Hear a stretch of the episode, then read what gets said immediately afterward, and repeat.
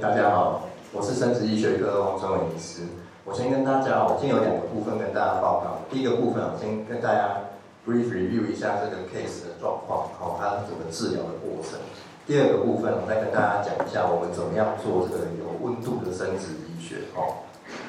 好，这个哦是个三十六岁的女性哦，一百六十一公分，四十八公斤，她蛮瘦的哦。她其实是一个外配，就是她从大陆嫁来台湾。他过去哈就是一百零二年了，就到长庚去，然后就呃开始做一些试管的流程。原因是因为他的先生，其实是一个寡精症哈。她先生寡精症的意思就是其实就是没有精子，所以没办法自然怀孕。所以呢，他是透过这个手术取精的过程哦，去取得他的精子。那这个取精的过程，不知道各位相不相信，一共花了九个小时的时间，好不容易才取到精子，大概也是他人生最后的一批精子他。把这些精子哦拿来跟他的卵子配对，他配对了几个胚胎之后，开始进入这个植入的疗程。那其实他植入之后，第一次是有胎心，但是因为后来就心跳停止流产哦，从这一次开始。他的悲惨的故事在长庚呢就开始，他中间哦其实，嗯，一共被取消了二十几次的失败，就是说二十几次的疗程全部都是因为内膜过薄。等一下我再跟大家讲一下内膜过薄的事情哦。好，这个是他的整个哈就医的流程，一百零六年开始就开始在在长庚，然后呢最后呢只剩下两个胚胎，长庚的医师都不敢植入，因为内膜实在是太薄了。所以就很怕放下去就失败，他就再也没有机会。接下来呢，就到北医，然后呢，我们其实也是第一步，也是先西医治疗。我们对于内膜的治疗，其实就是让它血流充足，但实际上就是给的时候一样也是无效，都是过保，所以我们也不敢植入。那之后呢，就接受中医啊，跟中药跟针灸的治疗。好，那在中中药针灸治疗六个月之后，我们也真的很神奇哦，就看到它的内膜就变厚了。然后呢，我们就很勇敢把这两颗胚胎植进去，她就怀孕了，而且还双胞胎。那中间后面还开始早期怀孕的时候，病毒。那最后还安胎了一个半月，而且花了很多的钱。那怀孕三十六周顺利剖腹产。哦，所以哦，这一次的整个治疗方针哦，是针对这个子宫内膜厚度不足哦，造成没办法植入哦这个问题来做治疗。那我们做了什么事情？其实我们除了医学之外哦，我们就是。诶，做了一个比较温暖的生殖医学，哈，诶，这个是我应该大家都认识，我应该不用特别说，哈。那在在之前，我再跟大家稍微介绍一下台湾不孕症的现况，哈。其实你看哦，这个是一百零到统计到一百零六年试管的数据，哈，可以看得到这个蓝色的线哦，这是试管的治疗周期数。我大概从民国一百年开始就急速上升，到一一年可以有三万七千八百四十九个周期，哦。那我们北医也蛮厉害的，我们北医在在里面大概有十分之一，有一年有三千个周期数。哦，那你看这个国产的婴儿哦，哦这个数据也，你看哦到一百零六年已经接九千五百，就是说试管生出来的婴儿已经接近一万个人。大家都知道哦，那个今年的生育率一直下降，已经到十六万了。哦，所以等于等于每每十六十六个小孩就有一个是试管生出来的小孩。哦，这个比例已经越来越高了。那这个是台湾的资料哦，统计起来不孕症的原因哦，大概有很多哈。你看这个卵巢因素、多重因素，其实大部分都卵巢加上男性呃男性这些哈。可是你看啊，男性因素单单就占了十二 percent 哈。我们这个 case 就是一个男性因素，所以没有办法自然怀孕受精哦，所以就需要这个呃试管的帮忙哈。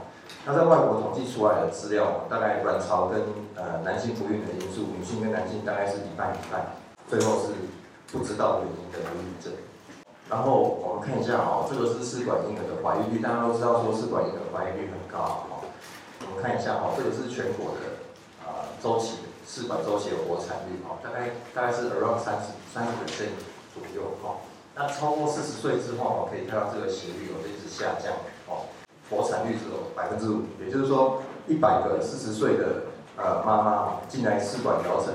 最后其实只有五位，好，可以真的抱着健康的宝宝回家，好，原因是什么？好，给大家看看一下，就是因为哦，这个高龄啊会高龄其实会造成流产率，哦，染色体异常率会上升，所以其实就算她怀孕了，也不见得会真的抱健康的宝宝，然后我这里画了，忘了画一条线哦，北医的曲线在哪里？哦，北医的曲线远远高出那个全国的平均。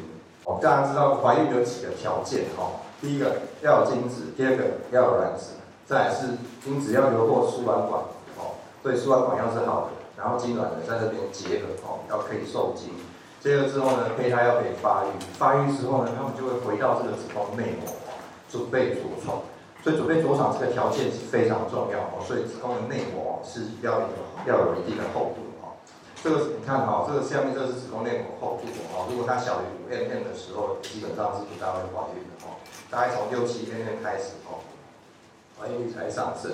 所以这子宫内膜厚度啊要越厚越好。但是我们这个个案哦，就是没有手术过，他也没有做其他的治疗，但是他的子宫内膜就是厚不起来，所以呢，没有人敢帮他做治疗。好，所以这个就是成功怀孕的条件哦。那他为什么要转院？他其实是因为他在外院已经被取消的超过二十次的疗程。什么叫疗程？就是吃很高剂量的荷尔蒙，一直吃西药，然后呢回来观察他的内膜，然后发现内膜不行，那你回去，下次再来，下次来又重新开始，这样来来回回一共二十次。但是他就最后就这两个胚胎还是不敢放进去，所以想说那那北蛮有名的，所以他就来了。来了之后哦，我就在想这个事情，我到底能够为病人多做点什么哦？在开始之前，我先跟大家讲一个我在 PGY 的故事哦。这个这个病人叫做阿福，那阿福呢就住在 GI 病房，他其实就不舒服就住进来。然后我去看他的时候，就发现说，哎，他那个肚子蛮硬的，他就问一问就发现他其实都没大便。可是我那时候用了很多药物，其实都没办法让他大便，所以我就自己去做了一个事情，就是我每天就去帮他挖大便这样。哦。然后就大概挖了两个礼拜，我觉得蛮好的。然后晚上去之后，哎，这阿福本来不会讲话，他竟然跟我讲话，他就说：“哎，我我要回家了。”哦，这样蛮好的哦。所以就是说，哦，针对这种，呃，我我觉得我们医生哦，有时候或是护理师，我们会把自己的职务哦，就就划线，就变成一个界限。那其实哦，有时候这个界限稍微模糊一点哦，我们会发现说可以做的事情更多哦。好，那我们帮我们来帮这一位女士哦做了什么问题哦？就是因为我们怎么，我其实用西药也没用了哦，所以第一步其实我们做了很多文献回顾嘛哦，来看看说他到底啊、还有什么我们没有做到。另外哦，就是呃，其实他也用了很多替代疗法，每每次他只要用，我就会帮他再去查资料，他其实实在是都没有什么效果哦。那最后呢，是帮他转介到中医哦，用中药跟针灸的方式哦，试着要来做治疗。好，那这个个案哦，我到底帮他做了什么不一样的事情呢？其实这这也不是只有这个个案哦，我我每一位不孕症的病人都是这样子做及时的服务啊哦，就是他他其实每次针灸前跟针灸后都要来照超音波，那个时间都不固定哦。为什么要做超音波？目的其实我们目的就是要来看说这个中药到底有没有效哦。其实在，在在我心中哦，其实常常或或许在大家心中也是都会有一个问号，因为它没有一个科学化的证据。所以我试着我要把它科学化，看看说针到哪里有效，那针到哪里没效。有时候没效的时候，我还跟那个陈玉莲医师讲，说哎，你这个点没有效，那你帮我点回来，你下次回来就会有效哈。所以其实中间两两颗是可以互相帮忙哦。啊，当然了哈，我就是为什么可以随时服务，就是我有他的耐哦。他为为这个留留耐这件事情，其实所有病人都有我的耐啊，甚至我我的名片上都有我的私人手机。我其实是从那个蔡家瑞医师开始，就是我在这边住院医师的时候，有一次会诊他，然后呢，我看他会诊的时候，他就每次都拿一张名片，上面就写他的电话。我回家我就在想说，哦，这事情真的可行吗？他这样真的不会每天被电话吵吗？嗯，我就想很久。后来我现在自己变主治医师的时候，我就开始这样试着来做。哎，我发现其实不会，而且效果蛮好的。哦，而且我想说，反正我都二十四小时在接生，也要接电话，应该也没差了。然后呢，所以我就把我电话就散出去了哈。然后呢，散出去之后，哎，我我发现蛮好，因为病人再也不用再绕过护理师再跟我联络，反正最后都是找我。哦，所以他们中间有很多小问题，而且甚至有一些心理上的状态，他其实慢慢会告诉你。哦，所以一样的就是我们跟病人的界限越来越模糊。哦，啊，其实我觉得可惜啊。我你看我现在电话也没有响啊，我这里面大概已经有应该有上千个病人的。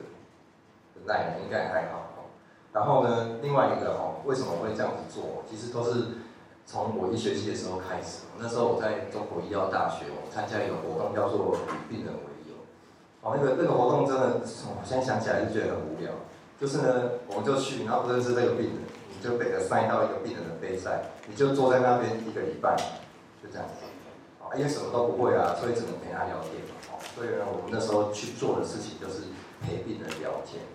前三天很痛苦，到了最后一天的时候，因为那个病人家属哦，还有病人本身哦，他们其实会对着我们哭诶，而且他们开始会跟我们讲一些他的心里话哦。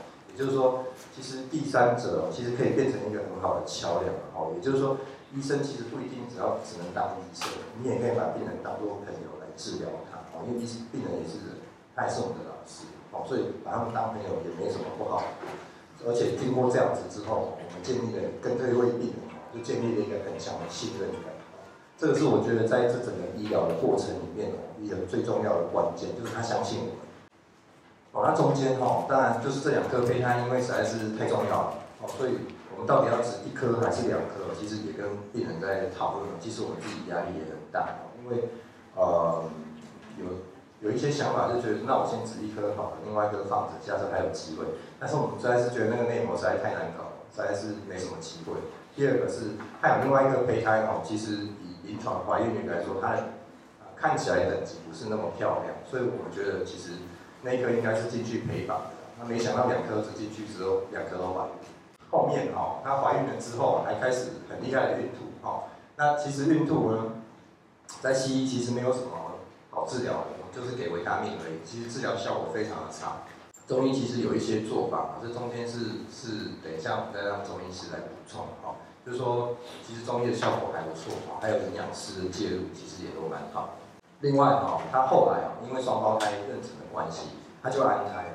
那那天实在是蛮辛苦的那一天哈，就是大家知道那个安胎哈，其实是要绝对卧床。好，所谓什么叫绝对卧床，就是吃喝拉撒睡、上厕所、大便全部都要躺着。哦，为什么？因为我们我们病房曾经发生过那个到到马桶去大便，然后就就把小孩大出来在马桶下面。好，所以大家都很害怕。那我这我为这位病人做了什么事情？哦就是，你到底能不能够啊、呃、超越这种做法去做一些个人化的医疗？其实我是让他，我是可以让他坐着，然后还有让他下床大便，哦，但是那个压力就都放在我身上，而我愿意啊，因为反正他相信我，他也知道有机会搭到大那个马桶里面，他也可以接受。在这样的过程里面哦，我们来做一个比较没有那么激烈的安胎哦，其实其实还蛮好，就是说他心灵上面比较不会觉得那么辛苦哦。也就这样，大概安了一个半月的时间哦，最后顺利的生产。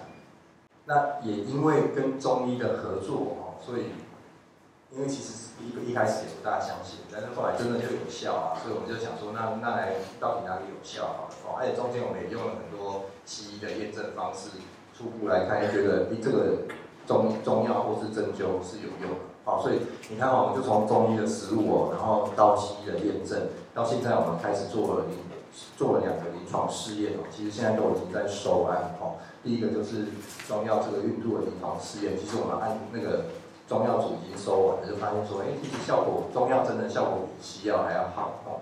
然后呢，另外一个就是根据这个个案哦，发现说它这个针灸哦对这个子宫内膜厚度会有改善哦，所以呢，我们就哎发起了一个中医埋线哦跟子宫内膜厚度的关系，这个最近也都在收案。那我觉得哈，我们我们在这个案里面怎么做可以更好？第一个就是，其实可以请营养师来帮忙做一些孕吐方面的营养支持，因为孕吐真的是很辛苦的一件事情。另外就是社工师哦，可以有一些经济上的帮助。这个案他先生是台上哦，所以其实他没有什么经济上的问题。那最后可以，呃，陈医师会给大家看他到底花了多少钱哦，因为他安胎的时候花了蛮多钱，两个宝宝出来都是钻石宝宝。哦然后另外就是这个中西医中西药合并的使用啊，其实大家常常病人会有一些疑虑，甚至我们自己都会有一些疑虑到哪一些西药可以跟中药配哦。其实大家都会在使用上面哦，都会有一些状况哦。那我自己在这个个案里面，我是让他西西药的部分减到很少，然后中药的部分就是尽量让中医师去发挥，因为我觉得得到的效果还蛮好哦，尤其是一些肠胃的恶心症状跟腹胀感。基本上西药没有什么作用啊，中药吃下去，病人都会说很舒服。所以我们现在哦，怎么做这个中西医整合的治疗啊？第一个就是像我们在做试管之前哦，其实都可以先让中医师先把这个内膜哦养得比较丰厚一点，这样子我们在做植入的时候会是一个比较好的状态。好，另外哦，其实在试管在刺激排卵之前哦，大家不知道相不相信哦，这个卵泡哦，其实如果是中药的话，它卵泡比较大。他们中药中药其实有这种类似呃很轻微的排卵针的效果，好，所以可以让这个病人进来做刺激排卵之前，有机会不要打那么多排卵针哦。以我们这一次这几次，这可能又可以一个临床试验，好，就是我们这几次的效果都觉得，嗯，其实效果蛮好，哦，病人就不用再打那么多针。好，所以啊，这个是我今天最后的 take home message 啊，就是我们啊要尽量的帮病人，就是跟病人建立一个信任感，好。那我是怎么做？第一个就是跟病人当朋友，好，再来是随时都在，这不在台北也没关系，就接电话就好，他们就很安心，好。然后呢，永远不要放弃，虽然已经觉得没机会，还是不要放弃，其实还是有希望。好，谢谢大家。